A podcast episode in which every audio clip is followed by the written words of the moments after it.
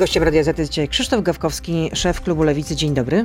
Dzień dobry pani, dzień dobry państwu. Jak wiemy, opozycja dogadała się w sprawie ewentualnego powołania Komisji Śledczej do spraw zbadania przypadków nielegalnej inwigilacji od 2005 roku. Wniosek jest już u marszałek Witek, marszałek Sejmu Elżbiety Witek, złożył go Paweł Kukiz. A kiedy głosowanie? Pan wierzy w to, że będzie na następnym posiedzeniu Sejmu? Nie wiem, czy będzie na następnym posiedzeniu Sejmu, bo trudno jest odpowiedzieć, czy rzeczywiście PiS nie będzie utrudniał tej sprawy głosowania Komisji Śledczej. Uważam, że będą wykorzystywane wszystkie możliwe sztuczki, że PiS zrobi wszystko, żeby to z Konwentu Seniorów i Prezydium Sejmu nie wyszło na posiedzenie Sejmu. Chociaż tutaj dość stanowczo wczoraj na spotkaniu mówił Paweł Kukiz, że daje PiS-owi miesiąc i poinformował o tym Kaczyńskiego. Jeżeli przez miesiąc nie będzie postawiona ta sprawa na Sejmie, czyli 2 posiedzenia Sejmu, najbliższe i za 2 tygodnie, no to wtedy on przestaje głosować z Prawem i Sprawiedliwością i de facto PiS traci większość, jeśli chodzi o parlament. Znaczy już chyba raczej stracił większość. No, nie stracił większości, bo Paweł Kukiz generalnie powiedział też uczciwie, jak na polityka, który z opozycją usiadł do stołu, że głosowanie w sprawie Komisji Śledczej jest jednym, a współpraca w ramach porozumienia, które podpisał z Kaczyńskim i z Prawem i Sprawiedliwością, jest drugim. Więc współpraca dalej trwa, dalej głosuje, dalej uczestniczy w de facto jakimś porozumieniu koalicyjnym, ale wyłącza z tego komisję śledczą. Ale jakim cudem miałaby zostać powołana ta komisja? Bo arytmetyka wydaje się być nieubłagana. Już pan powiedział o tym generalnie, że pana zdaniem PiS ma większość. No przecież rozumiem, że kukizowcy zagłosowaliby za powstaniem tej komisji, ale przecież są jeszcze głosy pana Mejzy, pana Eichlera. No to jest 230 głosów. To będzie trudne, ale cuda w polityce się zdarzają. Jak to dzisiaj wygląda? Nie wierzę. Polityk lewicy wierzy w cuda. 230 do 230 i tak wygląda uczciwie dzisiaj sytuacja. Trzeba jednego głosu. Więc z jednej strony musi być... Musielibyście kogoś przekonać z Prawa i Sprawiedliwości. Nie tylko, dlatego że potrzeba jest wielkiej mobilizacji opozycji. To znaczy tu wszyscy muszą zakładam, zagłosować. Żeby się wszyscy zmobilizowali. Głosowanie jest dane. Chociaż też nie wiadomo, czy ktoś się nie zatnie w łazience, ktoś nie zadzwoni do kogoś, ktoś nagle nie będzie mógł. To jest jedna rzecz. I druga rzecz, w Prawie i Sprawiedliwości uważam, że są osoby, którym zależy na tym, żeby ta komisja powstała. Kto na przykład?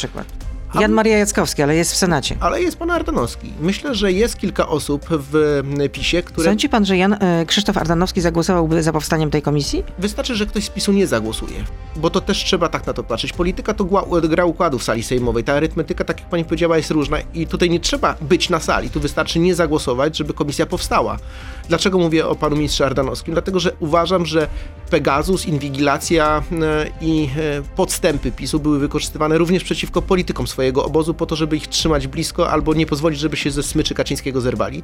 Więc myślę, że w PiS-ie też jest obawa, że jeżeli to nie zostanie mocno wyjaśnione, to oni sami mogą kiedyś zapłacić za to cenę.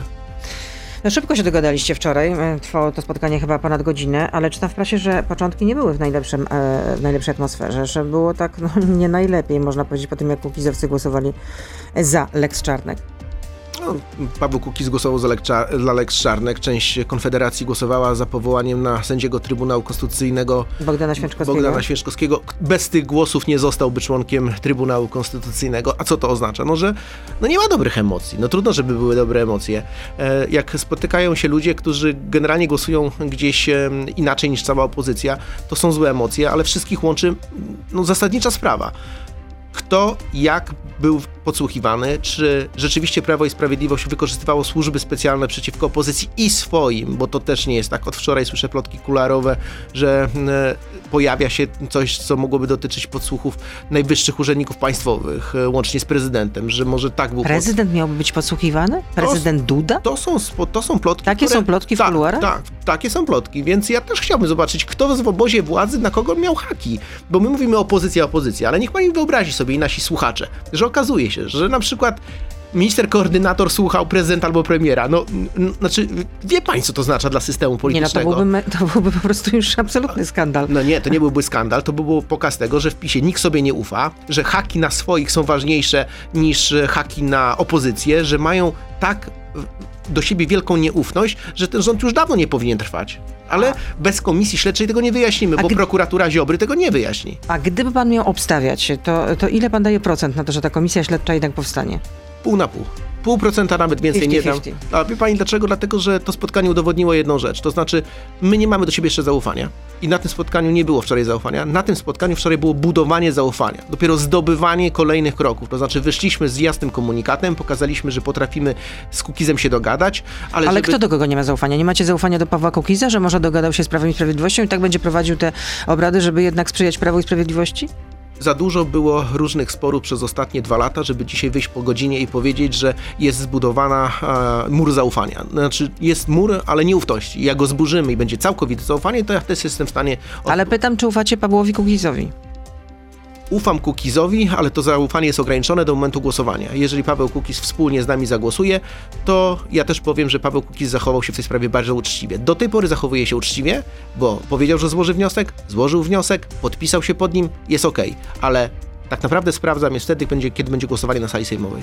A kto z Lewicy zasiądzie w tej komisji?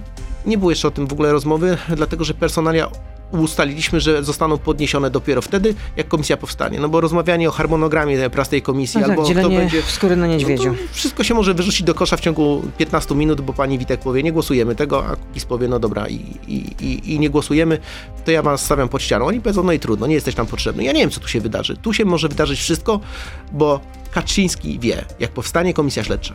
I ta komisja śledcza będzie ujawniała prawdę, rozpoczynając od rządów Kaczyńskiego, Morawieckiego i Szydło. To jest duża szansa, że ten rząd się przewróci szybciej niż później.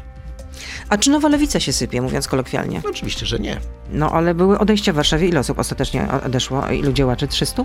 Nie, to są takie plotki, że odchodzi setki osób, a odchodzi... Jak to plotki? No przepraszam bardzo, ale jeden z działaczy PPS-u napisał o tym, ponad 300 osób odchodzi z Nowej Lewicy w Warszawie, napisał o tym publicznie. No niech, ale PPS zajmie się swoją drogą, myślę, że tam w regionach odchodzi więcej osób. Lewica ale ile osób ostatecznie odeszło z warszawskich struktur? Jeżeli wiem, to 100 kilkanaście. 100 kilkanaście? 100 kilkanaście czy 150? Nie wiem dokładnie ile, bo ja nie jestem członkiem struktur warszawskich, tylko kujawsko-pomorskim. No dobrze, ale jest pan członkiem Nowej Lewicy. Tak, dlatego mówię, że ponad 100. Na pewno nie 300. I teraz co do samego meritum tej sprawy. To jest koniec ceny. Teraz na samym końcu są wybory już, ja byłem u pani kilka miesięcy temu i mówiłem, były wybory w kraju, w województwie, są wybory w Warszawie. W każdym mieście jest połączenie. Są współprzewodniczący. Niektórym się to nie podoba, nie chcą tego połączenia. No dobrze, Lewica, ale jeden z działaczy, samorządowiec Krzysztof Rynas, nie wiem czy pan go zna osobiście, czy nie zna, mówił publicznie, że Lewica nie jest już, Nowa Lewica już nie jest Lewicą, a cytuję, partią jednego człowieka, czyli partią Włodzimierza Czarzastego. No, to są takie rzeczy, które są po prostu nieuprawnione, a po drugie nie mają nic wspólnego z rzeczywistością. Ale nie tylko ten pan tak mówi, również Leszek Miller tak mówił, również mówiła tak Joanna Senyszyn, która też odeszła z Nowej Lewicy. Ja jestem członkiem Nowej Lewicy, jak 20 ponad tysięcy ludzi w całej Polsce. Połączyliśmy się, mamy mocną strukturę, wzmocnioną o kilka tysięcy osób, które przyszło do wiosny, budując Nową Lewicę. To są struktury, które są we wszystkich powiatach w Polsce, które są w największych polskich miastach, które mają parlamentarne biura we wszystkich województwach. To są struktury, które są przygotowane na wybory samorządowe, mają kilkaset radnych w całej Polsce. A będą kolejne odejścia? Nie wierzę, że będą odejścia, ale też ich nie wykluczam. To znaczy, ja mam poczucie, że jeżeli ktoś chce odejść z Nowej Lewicy, to ktoś może też natomiast przyjść. Najważniejsze, żebyśmy się rozumieli w tym, czego Lewica chce. A Lewica na pewno nie pozwoli sobie na to, żeby ktoś sekował to zjednoczenie. Ono jest skonsumowane, jego jest koniec. Zamykamy te sprawy, idziemy do przodu, bo przed nami wybory, a to będzie kilka lat wyborów. Słabo, generalnie co najwyżej nawet 7%. No rzeczywiście. W jednym z ostatnich było 5,8%, w kolejnym 6,6%. No wczoraj było 7,4, jest w niektórych 8, w niektórych 6. Sondaże mogłyby być lepsze. Oczywiście, że tak. Ale to też jest cena tego, że musieliśmy się połączyć, było zjednoczenie, niektórym się nie podobało, były wewnętrzne animozje. Mamy rok 2022, czas na odrobienie strat i jestem przekonany, że to jest będzie dobry czas dla Lewicy. No to tyle w części radiowej. Krzysztof Gawkowski, szef klubu Lewicy, z nami zostaje. Jesteśmy na Facebooku, na Radio Zet.pl, na YouTube, więc proszę zostać z nami. Beata Lubecka, zapraszam. Ale zapytam jeszcze, skąd te słabe sondaże w takim razie? No może po prostu nie ma zapotrzebowania na taką lewicę w Polsce. Oczywiście, że jest zapotrzebowanie. Socjalnie to rozparcelowało to Prawo i zagospodarowało to Prawo i Sprawiedliwość. Mamy kilka poziomów tego, gdzie jesteśmy. Po pierwsze, lewica dzisiaj musi zdefiniować się na nowo jako formacja polityczna, która jest w innym otoczeniu niż w 2019 roku, bo na scenie pojawiły się nowe partie, jak na przykład partia pana Hołowni. To po pierwsze. Po drugie, mieliśmy problemy... No, ona nie jest lewicowa. tak, ale jest świeża, a też Nowa Lewica, czy Lewica w 19 roku pokonywała te mury 5-8% na świeżości, to po pierwsze. Po drugie, mieliśmy zjednoczenie wewnętrzne, które nas kosztowało dużo energii wewnętrznej i niepotrzebnych kłótni. Ktoś odszedł, ktoś przyszedł, ktoś powiedział, że ktoś jest nieuczciwy w partii, to wszystko się wydarzyło. Teraz jest po zjednoczeniu, jest czas spokoju, kończą się ostatnie zjazdy, te właśnie miejskie, ten w Warszawie. I idziemy do przodu z nową strategią programową. Mamy tą strategię bardzo mocną. W kilku kwestiach jesteśmy jedyną partią polityczną, która się wyróżnia. No i jakoś to jednak do opinii publicznej nie przemawia. Sam pan twierdził, że sondaże nie są najlepsze, mogłyby być lepsze, no nie są. No to w takim razie nie wiem, no nie jesteście w stanie się przebić. Ale powiem o trzeciej rzeczy, bo nie powiedziałem o programie. To znaczy, jest kilka elementów, które będzie nas bardzo wyróżniało. Po pierwsze, my inaczej patrzymy na Polskę po kryzysie pandemicznym i gospodarczym. My uważamy, że aktywną rolę powinno odgrywać państwo i to jesteśmy jedyną formacją, która mówi na przykład w sprawie kredytów, rosnących stop procentowych. Rekompensaty za rosnące raty kredytów. A pana rata kredytu o ile wzrosła? 430 zł już. Od początku, jak RPP podnosi 100%, tak? Tak, 430 zł, ale to nie jest koniec. No nie jest koniec, bo przewiduje się, że stopy procentowe powędrują do 4,5%, a poza tym przede wszystkim jest WIBOR. To o tym też mówimy. Jeżeli mówimy o WIBORze, to uważamy, że jednym z rozwiązań mogło być zamrożenie czasowe WIBOR-u, bo na nim korzystają banki przede wszystkim. A to jest w ogóle możliwe? Tak, możliwe jest. Są takie rozwiązania. A gdzie? Na przykład na Węgrzech prowadzone. Węgry są dla nas jakimś przykładem? No, ale jeżeli mamy popatrzeć na to, czy ktoś ma płacić 1000 więcej złotych swojej raty. Ja nie mówię o swoim kredycie, ale w Polsce średnia rata kredytu jest wielkość kredytu jest 330 tysięcy złotych. Czyli są takie 200 i 400 i 500 tysięcy, różne. I jeżeli ktoś w ciągu 3 miesięcy płaci 300-400 zł więcej, a w ciągu następnych 3 cała rata wzrośnie na przykład o 1000 zł. No jak będzie płacił 1000 zł, to w budżecie domowym może być naprawdę pustka. Do tego dochodzi drożyzna, gaz i tak dalej i Lewica tutaj ma do grania rolę, bo jeżeli popatrzymy na inne partie i wrócę do tych partii, to jest miejsce dla Lewicy. Ale rząd PiS-u przecież interweniuje, przecież wprowadził zerowy VAT na żywność, przecież jest obniżany VAT na paliwo, no przecież to nie jest tak, że rząd nic kompletnie nie robi, nic. Pytanie, czy... nie za późno ta interwencja, ale nie można powiedzieć, że nie robi nic. Ale popatrzmy na całość tego procesu, bo pani poruszyła bardzo ciekawy temat, bo poruszyła pani temat, czy w Polsce jest dobrze, czy drogo. No ja odpowiadam, że jest w Polsce drogo i rząd interweniuje, ale robi to tak, że cały czas jest drożej niż było. Dlaczego? Dlatego, że mamy wyższe opłaty za gaz i za prąd. Rząd zainterweniował, nie ma podwyżki 100%, ale dalej jest 40%. Mamy inflację 8%, niedługo będzie 10%. Co to oznacza? Że nominalnie, zarabiając więcej, bo zwiększyła się minimalne wynagrodzenie, jakbyśmy nie dostali jednej pensji w roku. To jest drugi segment. Trzeci segment, o którym dłużej już rozmawialiśmy, to są raty kredytu. To też wchodzi to wynagrodzenie domowe, te problemy. Czwarta rzecz, doszedł do tego drogi Polski Ład, czyli na przykład niektórzy na nim stracili. To wszystko w takim czteropaku PiS zafundował. I teraz jeżeli patrzymy, czy jakaś partia mówi o takim czteropaku, że ma rozwiązania, które by pozwoliły wzmocnić gospodarkę, zmniejszyć obciążenia dla budżetów domowych, jednocześnie nie dać się rozpasać na przykład bankom, to Lewica tutaj ma wielką rolę do odegrania, plus ja jestem przekonany, że wcześniej czy później będziemy wchodzili na ścieżkę również wyższego bezrobocia. To już widać, że to bezrobocie będzie rosło. Polski Ład chyba daje się już we znaki powoli przedsiębiorcom. I to jest też miejsce dla Lewicy. Jeżeli pani pyta, że niektórzy się po prostu poddają, I ostatnie zdanie, jeżeli mamy gdzieś odrabiać straty, to właśnie to pole społeczne, które PiS zagospodarował, to też jest prawda przez ostatnie lata, wydawało się, że jest taką partią, która gospodaruje portfelem Polaka w odpowiedni sposób, to dzisiaj tak nie jest i to jest miejsce dla Lewicy, bo nie ma na scenie politycznej, wśród partii opozycyjnych, tak socjalnej partii jak Lewica. A jak się panu podobał spot Donalda Tuska, który zamieścił w sieci i tam odwołuje się do wyobraźni, pokazuje, że na stadionie zmieściłyby się te wszystkie pieniądze na Krajowy Program Odbudowy, z Funduszu Odbudowy Europejskiego.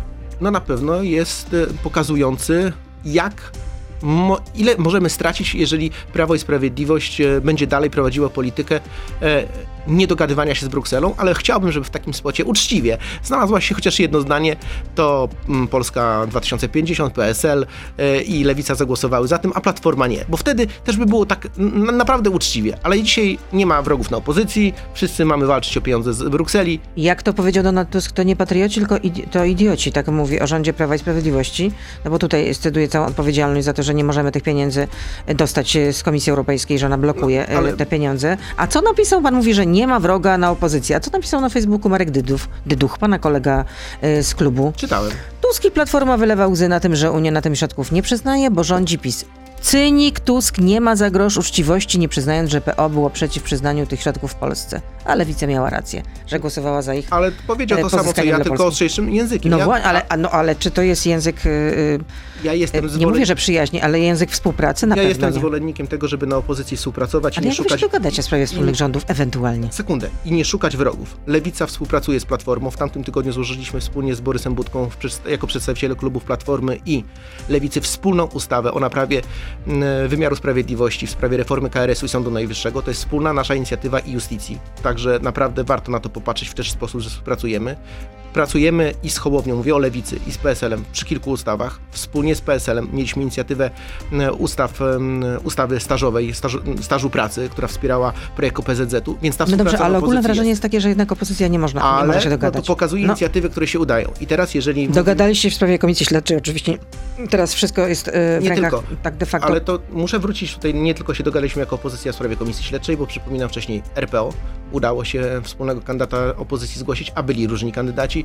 Udało się doprowadzić do wspólnego kandydata w wyborach na prezydenta Rzeszowa i opozycja wygrała te wybory. To był 2021 rok, a nie 5 lat temu. To się po kolei nam udało. Są dobre jaskółki, jesteśmy w stanie też rządzić, dlatego że i Lewica ma pełną szufladę ustaw, ponad 70 projektów ustaw, które są złożone w parlamencie. Platforma też ma dużo ustaw złożonych i PSL. Generalnie gdybyśmy popatrzyli na ilość spraw, które zostały już położone jako reformy. Ilość spraw, liczbę ustaw. Jeżeli byśmy popatrzyli... ilość spraw, to też nie można policzyć. Gdybyśmy wszystkie te zebrali akty prawne złożone, wszystkie, to mamy 300 ustaw, uchwał, które można szybko wdrażać. Czy to jest dużo? Ja jestem... Rządy w czworokącie... ja jestem, panie redaktor, dobrej myśli, dlatego że uważam, że można naprawić wymiar sprawiedliwości w Polsce wspólnie. Można mieć też dobry pomysł na gospodarkę, sięgnąć po pieniądze z Unii. I opowiem o tych KPO i o tych pieniądzach z Funduszu Odbudowy. Bo nasi posłowie, Darek Wieczorek i Tomek Trela, byli 2 dni temu na kontroli w ministerstwie, gdzie pytali... W którym ministerstwie? Gospodarki. Mhm. Pytali i dostali... Ministerstwo Gospodarki. Jest trochę szersze, ale chcę powiedzieć o ważnej sprawie. Co tam się wydarzyło? Co się wydarzyło? Jedna sprawa, która dotyczy braku tych pieniędzy z Unii Europejskiej, to jest Izba Dyscyplinarna. Gdyby pieniądze z Gdyby Izba Dyscyplinarna została zlikwidowana, to wszystkie problemy zostają zamknięte. Pieniądze do nas przychodzą, więc inicjatywa prezydenta nie do końca z dobrego projektu, z wieloma wadami, ale powinna być pracowana w parlamencie. Lewica rok temu złożyła taką ustawę. To nie jest zamiana typu, że zamienił stryjek siekierkę na kijek? Likwidujemy Izbę Dyscyplinarną, ale za to powołujemy Izbę Odpowiedzialności Zawodowej. Co więcej, ci sędziowie, którzy są teraz w Izbie Dyscyplinarnej, będą mogli pozostać w Sądzie Najwyższym albo pójść w stan spoczynku. Ale wyraziliśmy krytyczne stanowisko w sprawie tego, co złożył prezydent. Tylko że nad czymś trzeba pracować. Ja też nie wiem, czy PiS poprze projekt prezydencki, ale wiem, że jeżeli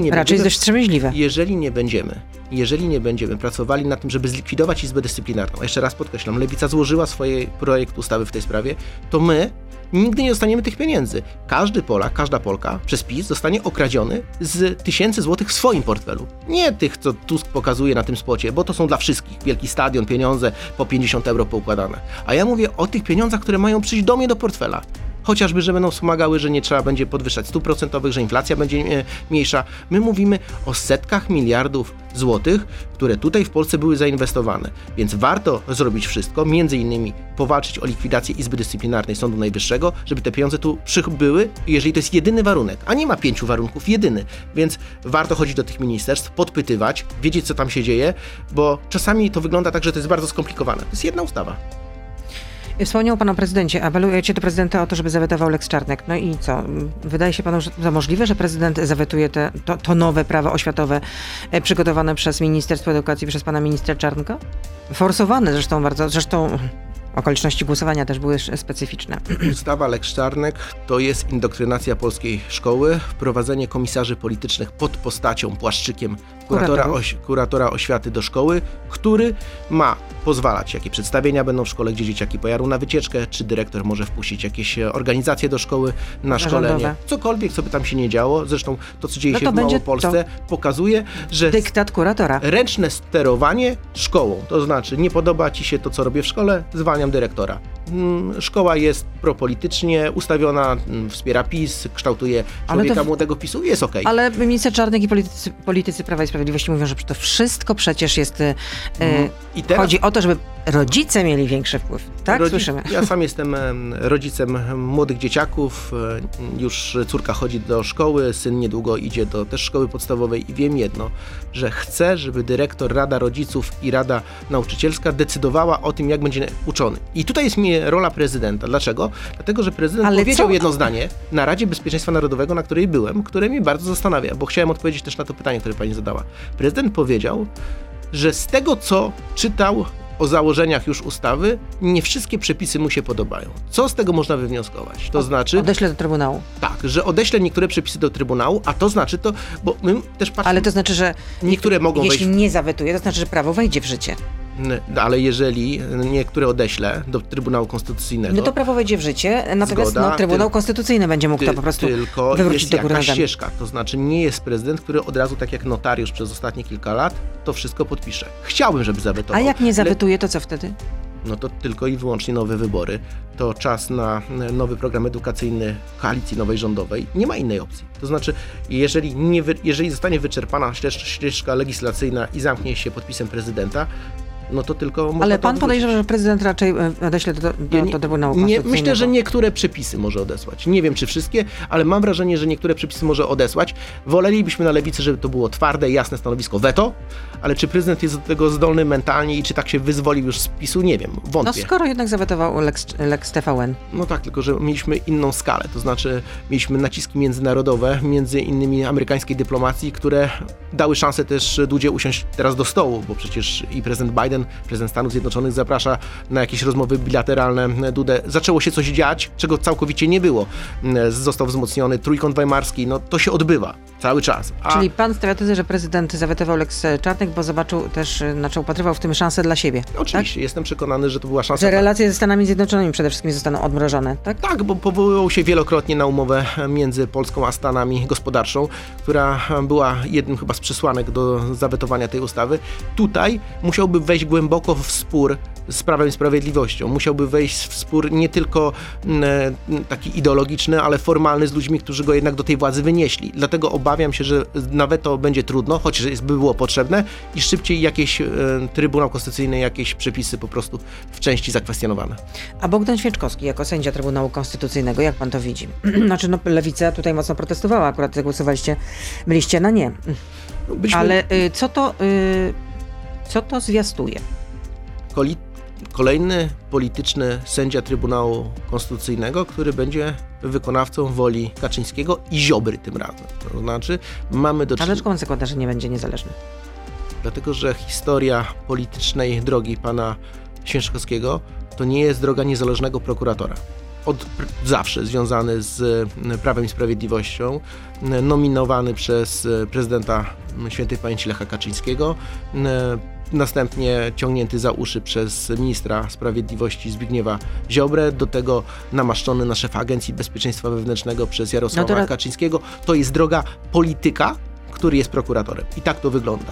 To był prokurator krajowy, który zastraszał prokuratorów, który kazał prokuratorom krajowym zmieniać z dnia na dzień miejsce pracy o 300-400 km.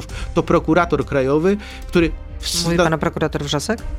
Nie tylko, bo przecież mieliśmy chyba 7 prokuratorów warszawskich prokuratur, którzy zostali z dnia na dzień wysłani na placówki od Rzeszowa po Szczecin, mający na przykład 2 dzieci w domu. I to pokazuje, że liczyło się tylko polityczne podejście. Ale jest jeszcze jeden grzech śmiertelny. To jest pamięć, na pewno dla ludzi lewicy, o Barbarze Blidzie, świętej pamięci posłance lewicy, ministrze rządu lewicy. Śmierć Barbary Blidy jest obciążeniem, jakiego nigdy nie zmarzy ze swojego życiorysu i Ziobro, i Święczkowski. Jestem przekonany, że ta sprawa nie została do końca wyjaśniona. No nie została, a ustalono, że Barbara Blida zginęła od strzału danego z prywatnej broni. Czyli domniemanie, że popełniła samobójstwo. Domniemanie zawsze jest domniemaniem, dlatego że nie wiemy, co się działo w łazience, w której była z funkcjonariuszką, ale wiemy, kto politycznie cisnął do takiego, a nie innego rozwiązania sprawy w sensie wejścia, szczucia. Był to właśnie układ pana Zbigniewa Ziobry. To wyjaśniała komisja Ryszarda Kalisza, to było jasno pokazane i to jest grzech, za który zawsze będzie płaciło Prawo i Sprawiedliwość i pan Ziobro i pan Święczkowski i ja nie mógłbym podnieść ręki za taką kandydaturą. Rzeczpospolita dzisiaj pisze, że Bogdan Święczkowski docelowo obejmie fotel prezesa Trybunału Konstytucyjnego, ponieważ kadencja Julii Przyłębskiej kończy się w grudniu. Jeszcze 3 lata będzie pani Julia Przyłębska w Trybunale jako sędzia Trybunału, no ale tak jak mówię, kończy się kadencja i że mają zastąpić Bogdan Święczkowski. Tak pisze Rzeczpospolita. Nie zdziwiłbym się. W PiS-ie i w retoryce PiS-u było zawsze, że trzeba stawiać na mocnych, swoich i lojalnych. I Kaczyński, jeżeli miałby kogoś dobierać do Trybunału Konstytucyjnego, kto będzie jeszcze bardziej propisowy, jeszcze bardziej wprowadzał ideologię, to pan... Co więcej, gdyby tak się stało, to Bogdan Święczkowski byłby prezesem Trybunału Konstytucyjnego do 2028 roku. Tak, tylko że przypominam, że cały ten Trybunał Konstytucyjny jest z drzewa zatrutego, dlatego że sędziowie, którzy byli nominowani... Ale przepraszam bardzo, jak go odwołać? Jest to niewykonalne. No nie, to wszystko zależy od większości parlamentarnej, od tego, czy będzie możliwości zmiany konstytucji i jak będzie wyglądała ostateczna droga po wyborach. To nie możemy powiedzieć, że coś jest niemożliwe. Na pewno no, powiem, że raczej nie będzie takiej większości, żeby można było zmienić konstytucję. 307 głosów. Jest luty 2022 roku, a do wyborów zostało 1,5 roku. W polityce wszystko może się wydarzyć. Polską politykę może zdemolować na przykład wojna, gdyby była. Na Ukrainie z Rosją może się okazać, że przyspieszone wybory mamy w ciągu 3 miesięcy albo nawet krótszego okresu czasu. Widziałem w polskiej polityce bardzo dużo. Ale to PiS musiałoby się dostać do Sejmu wtedy bardzo poobijane, że miałoby 100 mandatów albo 120. Tak. No nie, tutaj nie mamy wspólnego zdania i chyba nie będziemy mieli, dlatego że kiedyś mówiono, że Sojusz Lewicy Demokratycznej nigdy nie spadnie poniżej jakiegoś poziomu. W 2001 roku wygrywało wybory, a później się okazało, co się okazało. W 2005... O tym decyduje portfel Polaków. A w 2015 nie dostało się do Sejmu. No tak, ale pokazuje tą sferę wysokiej wygranej do niskiego wyniku, jak wchodziło z powrotem. Więc polska polityka zna różne sytuacje. Polskie społeczeństwo w dużej mierze determinantem jego głosowania jest portfel. Jeżeli ten portfel będzie pusty, to wiara w to, że Kaczyński będzie demiurgiem polityki, że odwróci tą spadającą jednak cały czas, to spadające poparcie dla PiS-u, może być naprawdę błędna. Tu się wszystko może wydarzyć. Czy to jest możliwe dzisiaj? Wracam do Trybunału Konstytucyjnego. Dzisiaj w warunkach jest niemożliwe. Ale co się wydarzy za 2 lata? Nikt nie jest w stanie odpowiedzieć. To tak samo, pani redaktor, jak popatrzymy na przykład na wybory 2023 roku, kiedy na przykład opozycja wygrywa. Ale mamy prezydenta, który jest z obozu Prawa i Sprawiedliwości. Każda ustawa może być zawetowana. Każda ustawa potrzebowałaby większości do odrzucenia tego weta prezydenckiego. Każda ustawa, więcej, może być wsłana do Trybunału Konstytucyjnego. Nawet Radę Mediów Narodowych, gdyby chciał człowiek szybko zmieniać. Nawet chciałby wprowadzić jakieś projekcje dotyczące telewizji publicznej. To jest bardzo trudne. Więc gdyby człowiek w polityce był tylko po to, żeby mówić, to się nie da, to po co w tej polityce być? Ja uważam, że trzeba być, wierzę, że się uda, robić wszystko, żeby się udało, a na koniec czas pokaże i wyborcy, czy była taka szansa. Kocham tę frazę, czas pokaże, naprawdę. No, ale to co tu zrobić innego? No to ja też mógłbym powiedzieć, uda się, tutaj wiadomo, Zetka, pani dyrektor Lubecka, wszystko będzie wspaniale. No nie będzie. No to albo jesteśmy sprytni i sprytniejsi niż Kaczyński i umiemy o tym opowiadać, albo Kaczyński wygrywa wybory. Pytanie od słuchacza. Czy zgadza się pan ze Sławomirem Mentzenem, dobrze. O Federację. Tak. Tylko, że źle przeczytałam, źle odmieniłam nazwisko. Że lewica jest jak krokodyle. Krótkie rączki do pracy i wielka buzia tak, to jest napisane. Do darcia się o czyjeś pieniądze. Rządziliście. Dlaczego nie zrobiliście nic, aby protesty były dla ludzi? Protest? Tak, żeby procesy były dla ludzi. Żeby nie były takie drogie w tym sensie, bo trzeba się procesować nawet z 10 lat. Kogo na to stać? Przypominam, dwie kwestie, już jedną poruszyliśmy. Lewica skończyła rządy swoje 17 lat temu, no trochę jednak czasu od tego minęło. No, ale mogliście zmienić się. No nie, oczywiście. Wiele, no. A po drugie, zapraszam, jeżeli ktoś mówi, że my nie jesteśmy pracowici, Klub Parlamentarny Lewicy złożył najwięcej ustaw. Ta liczba jest naprawdę bardzo duża, 170 projektów i ja się tym będę chwalił, bo jeżeli ktoś mówi, że to nie jest praca, to jest ciężka praca. Przygotować jeden projekt ustawy to są tygodnie, a przygotować 170 projektów to są lata. A my to zrobiliśmy, mamy więcej ustaw niż PiS, Platforma, Hołownia, PSL. Zapraszam. Konrad pyta, czy w trakcie omawiania sprawy Komisji do Spraw Podsłuchów przedstawiciele opozycji przeprosili Pawła Kukiza za wszystkie obelgi, oskarżenia kierowane pod jego adresem od lipca? Nie. To nie było za to przepraszać? Paweł Kukiz idzie swoją drogą polityczną. Nie wszyscy musimy się zgadzać w tej drodze politycznej. Pewnie Kukiz się też z Lewicą nie zgadza, pewnie w części z Platformą. To było spotkanie polityków, gdzie nikt nikogo nie przepraszał, tylko każdy miał załatwić interes. Wspólny interes, powołanie komisji śledczej. Udało się go wydyskutować i go ogłosić. Co z Polskiego Ładu Lewica zostawiłaby po wygranych wyborach?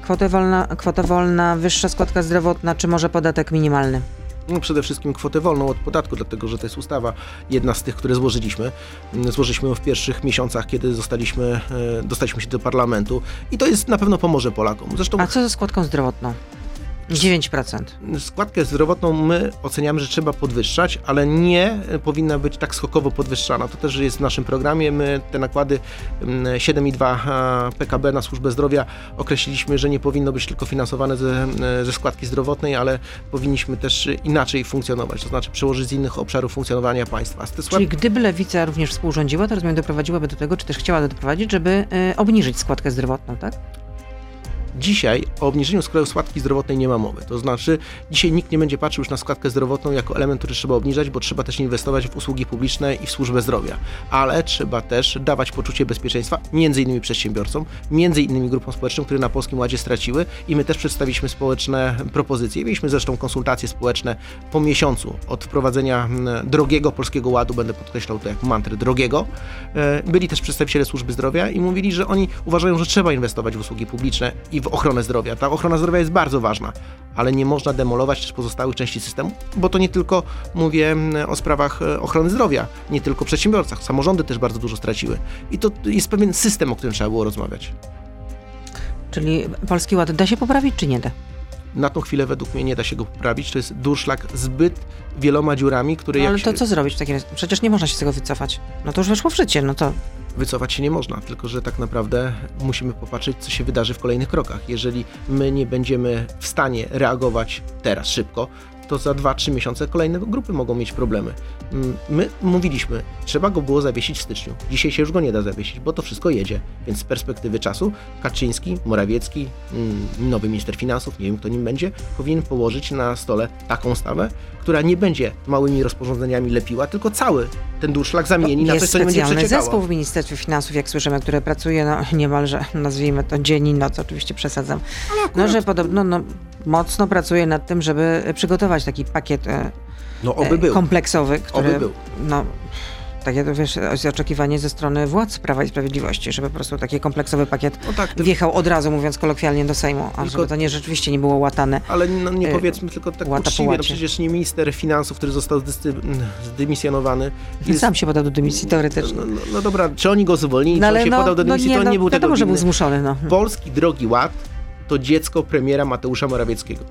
Promowany przez premiera, wprowadzany przez premiera, lobowany przez premiera.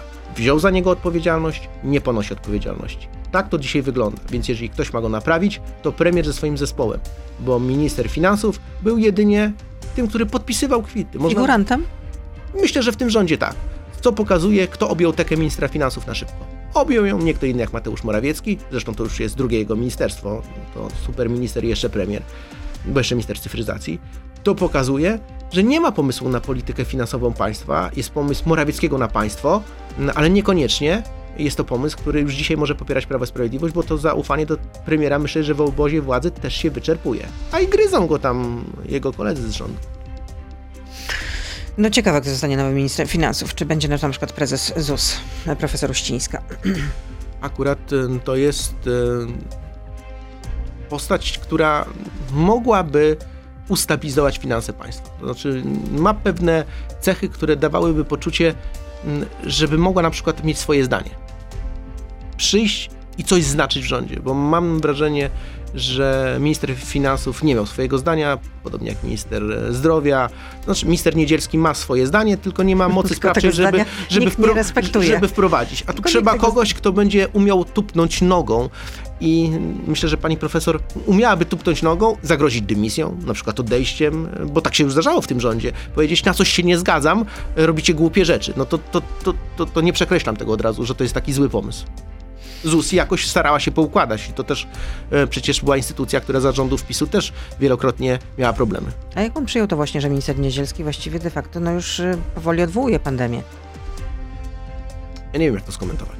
Znaczy, wprowadzaliśmy ograniczenia wchodzenia do lasów, jak było 100 zakażeń w pierwszej fali. W czwartej fali, nie tak dawno, wprowadzaliśmy obostrzenia, jak było 34 000 zakażeń. Odwołujemy, jak mamy 46-47 000 zakażeń. Minister mówi, że kończymy z pandemią. Może chciał wyprzedzić premiera Morawieckiego, bo premier Morawiecki też już dwukrotnie zamknął pandemię i mówił, że już wygraliśmy z pandemią. Ja nie jestem w stanie tego rozumieć, bo przez 4 miesiące nie było Niedzielskiego w Sejmie. 4 miesiące ministra zdrowia w sprawie ochrony zdrowia, rozmowy o tym, nie było go w Sejmie. Co to oznacza? Że on nic nie może. Że on jest dzisiaj ministrem dlatego, że ktoś potrzebuje zderzaka. Kaczyński, Morawiecki potrzebują mieć kogoś, na kogo zwalają odpowiedzialność. Ale on nie jest dzisiaj tym, który dzisiaj odmieni system. Mówią o tym lekarze. Ja miałem spotkanie z pracownikami ochrony zdrowia w Bydgoszczy. Rozmawialiśmy o tym, jak wygląda sytuacja w bydgoskich szpitalach. Dzisiaj Kujawsko-Pomorskie to jest region, gdzie jest największy przyrost tygodniowy zakażeń. I oni mówią, że jest bardzo źle. Znaczy jest tak źle, że potrzebowaliby wsparcia, dobrej myśli, a przede wszystkim braku głupich decyzji, bo przecież jak ktoś mówi, że maski też będziemy rozluźniali, bo oni mówią, że maski będą już też rozluźniali. No nie będziemy musieli ich nosić w pomieszczeniach zamkniętych. Jakby ludzie rzeczywiście do tego przykładali. Wystarczyło wsiąść do tramwaju, do autobusu. Ależ do galerii. Niektórzy mieli maski, ale wiele osób nie nosiło. Ale co gorsza, to Prawo i Sprawiedliwość abdykowało w walce z pandemią i o tym trzeba głośno mówić. Te wszystkie zgony ponadwymiarowe, te zgony, które dają nam trzeci wskaźnik na świecie, jeśli chodzi o ostatnie miesiące, to jednak z czegoś się wzięło. Z niekompetencji i braku decyzyjności. Ciekawe, czy będzie zmiana na stanowisko ministra zdrowia. Już wymieniane jest nazwisko w tym kontekście szefa Wojskowego Instytutu Medycznego. Słyszałem o tym, ale nie mam żadnej wiedzy, która by dawała poczucie, czy to jest prawda, bo wątpię, że taki specjalista zgodziłby się przyjść w takim okresie, kiedy ma mało do powiedzenia w rządzie. To jeszcze jedno pytanie od słuchaczki. Tatiana pyta o waszą ustawę odorową. Chcecie rozwiązać problem, dając większe uprawnienia samorządom, ale dlaczego? Skoro według obecnego prawa to samorządy, jak tak zwane organy ochrony środowiska, wydają decyzje, które zezwalają na działanie instalacjom emitującym uciążliwe odory. To policjant ma być ten, kto wydaje pozwolenia? Sytuacja wygląda tak, że my nasze projekty konsultowaliśmy z organizacjami społecznymi. Jakimi? Ja nie znam, bo ja nie zajmuję się tą ustawą tak, żebym prowadził wszystkie spotkania. Ja byłem informowany tak, jak w większości ustaw, jak one wyglądają. I w tej sprawie był spór. Znaczy spór jest od wielu lat, bo Lewica się tą sprawą zajmuje, jeżeli się nie mylę, od 2009 roku. W 2009 roku pierwsze projekty powstały. Niezłożone, później złożone. I teraz poseł Iwaniak i posłanka Kucharska-Dziedzic są za ten projekt odpowiedzialni. I samorządy mają, wydaje się, największe kompetencje, żeby tą sprawą zarządzić. To znaczy, że mogą być instytucjami, które rzeczywiście dostrzegają problem. Bo czy z perspektywy, dokończę, bo to jest bardzo ważne, czy z perspektywy państwa widać problemy. Znam dobrze mazowieckie województwo, w tym okręgu płockim, a chcę powiedzieć o powiecie żuromińskim. To jest taki powiat, gdzie jest dużo też kurników, które też powodują, że są problemy odorowe. I tam samorządy, mówię o powiecie żuromińskim, jednak podejmowały decyzje i udało się jakoś ten proces gospodarować. Jeżeli nie będziemy na to tak patrzyli, to z perspektywy dużej państwa nie wszystko da się załatwić. To dla pana wiedzy, jak pisze ta słuchaczka, są samorządy, które zgadzają się na emisję substancji do atmosfery, na emisję uciążliwych zapachów, a później publikują na swoich stronach internetowych informacje od właściciela fabryki, że fabryka emituje tylko parę wodną. No tak, pani redaktor, tylko jeżeli mnie pani pyta teraz uczciwie o to, co fabryka emituje i co się zapisuje, to ja się na tym nie znam. Ja nie jestem specjalistą od ustawy odorowej. Ja mogę powiedzieć, czy Lewica nad tym pracuje? Tak. Czy się spotyka? Tak. Czy ma rozwiązania, które wszystkich zaspokoją? Pewnie nie, dlatego że w ogóle temat odorowej ustawy jest bardzo, bardzo trudny.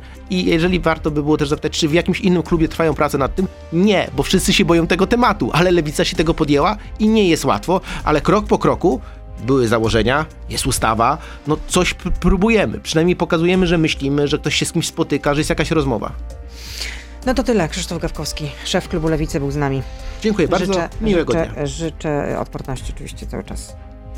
Dobrego dnia, tak. Dzięki. To był gość Radia Z. Słuchaj codziennie w Radio Z i na player radioz.pl.